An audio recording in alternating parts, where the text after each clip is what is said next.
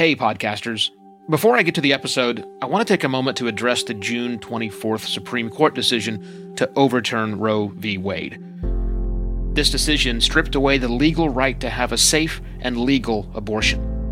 Restricting access to comprehensive reproductive care, including abortion, threatens the health and independence of all Americans. This decision could also lead to the loss of other rights. To learn more about what you can do to help, go to choice.crd.co. That's choice.crd.co. And I encourage you to speak up on your podcast as well. Take care and spread the word.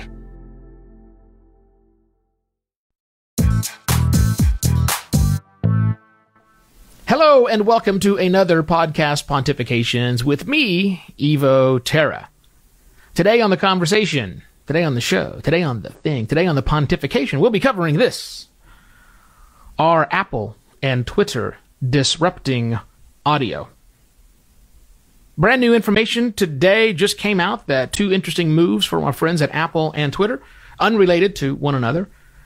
Uh, Apple has just announced that they have acquired two movies. I think it's a documentary, and one might even be a, just a regular movie movie for a new streaming, well, a new streaming service that they are going to be relaunching in March. It is rumored. Apple making acquisition moves. There's a play there for podcasting. I'll talk about that in just a moment. And also Twitter. Twitter has recently made announcements that Periscope their live video tool just had an update, and I just downloaded it before the show to allow you to go live audio only. Interesting. Audio only. So, two big moves from Apple and Twitter, and I think both of them have disruptive elements for podcasting in mind. So, let's talk about them in the order in which I presented them. Apple buying content for a new service. Now, we all know that Apple Music has content that they actually do sell. They're a music store. There's also um, there are some movies that you can get from Apple, rent from them on your Apple TV, some other places. But for podcasting audio, uh, Apple has clearly been in the we will be the app that everyone, 60% or more of the audience uses. We will be the directory of record for podcasting, but they haven't really got into the the deeper space of that. And I think this is an indication that they might be. They're buying movies, they're buying content for a, excuse me, for a paid service, then it's not a big stretch to see them taking that same approach to podcasting, like our friends at Stitcher and Wondery and Podcast One and other networks are doing. If Apple becomes a destination, a place where they list and procure and create their own content or go out and find additional content and present that to you and host that content. That changes the nature of who Apple is. Right now, Apple isn't really in competition with anyone other than other competing directories. But what if they suddenly get into the hosting business? What if they get into the paid creation business. That'll change things. That's one big disruptive thing, if in fact Apple does take that. When I think it's a straight line from them purchasing videos to distribute on this forthcoming streaming service to purchasing audio content, funding audio content that is hosted and delivered within their own ecosystem. Easy play, easy play. Twitter, on the other side, Twitter. Their announcement that Periscope now supports audio only. So that's cool because there are people like me who would love to go live on audio every once in a while and just be live on audio. The problem with being live on audio is while we have some sources there, Twitter, Periscope, now becoming an audio medium, it's nice. As I was saying, there are places where I can where I can go to produce live content. Blog Talk Radio comes to mind. There are a few other live streaming options. Another thing I, that's stopping me from doing live streaming, nor stopping you from doing live streaming, with one big challenge. Um, no one knows you're there. The great thing about Periscope, Twitter's, well, was just a streaming video service, live video service, is that there's not a social component to that. When Twitter hit the market with Periscope, or Periscope hit the market integrated with Twitter, when you went live on Periscope, suddenly all of your Twitter followers are watching. And they kind of leapfrogged the competition at the time.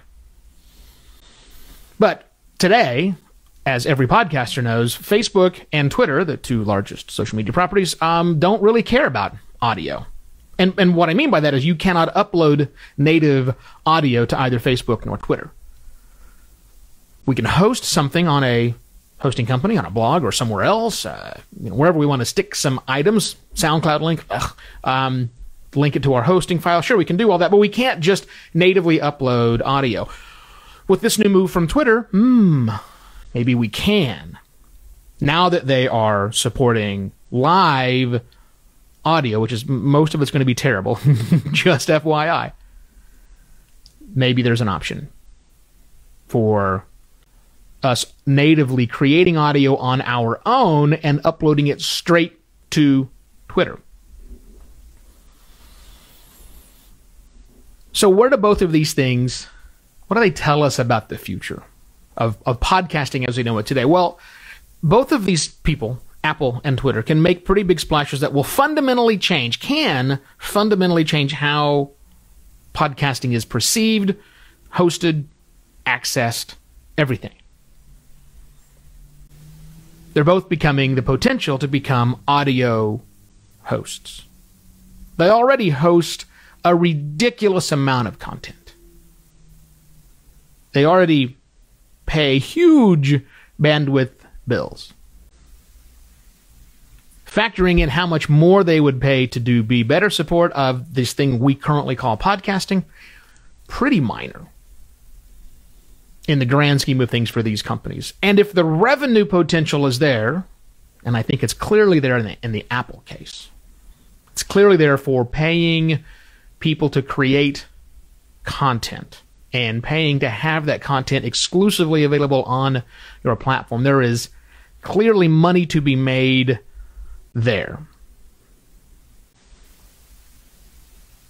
If Twitter can find a way to do that by monetizing its content, or maybe not, maybe there's another play. I haven't quite got figured out what what Twitter's end game is for having live audio other than the fact that they know that there are a few million people out there who would be happy to create live audio content if only there were a better way to do it and now they've enabled that. So what will that do?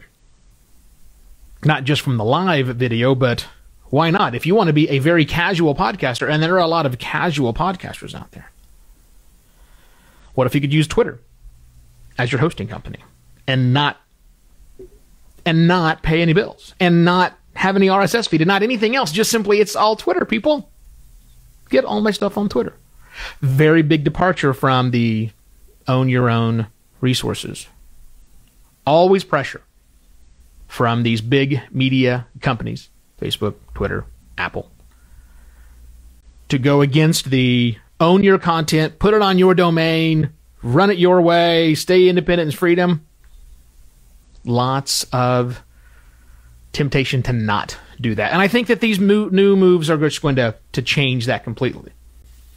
Because if you can create your entire podcast and have Apple just host the damn thing, you know, for most people, why wouldn't you? That may not be the best play for a business.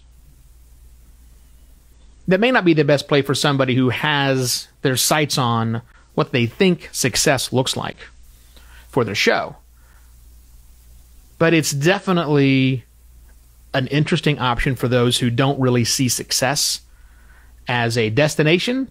It's much more of a, an interesting thing to do. And I also think it's going to totally change how we look at the business models involved in podcasting. That's what we can expect big businesses to do keep changing and disrupting things, which is why I like to pontificate about these here on Podcast Pontifications. And if you need a pro in your corner thinking about this stuff and not just talking to you on a once a day basis, but someone who you have actually in your back pocket, I, I launch podcasts. I work with businesses to create content that leads to measurable business objectives. If you want more information about me and the services I provide, it's all at podcastlaunch.pro. Evo at podcastlaunch.pro reaches me. I will see you all tomorrow for yet another podcast pontifications. Cheers.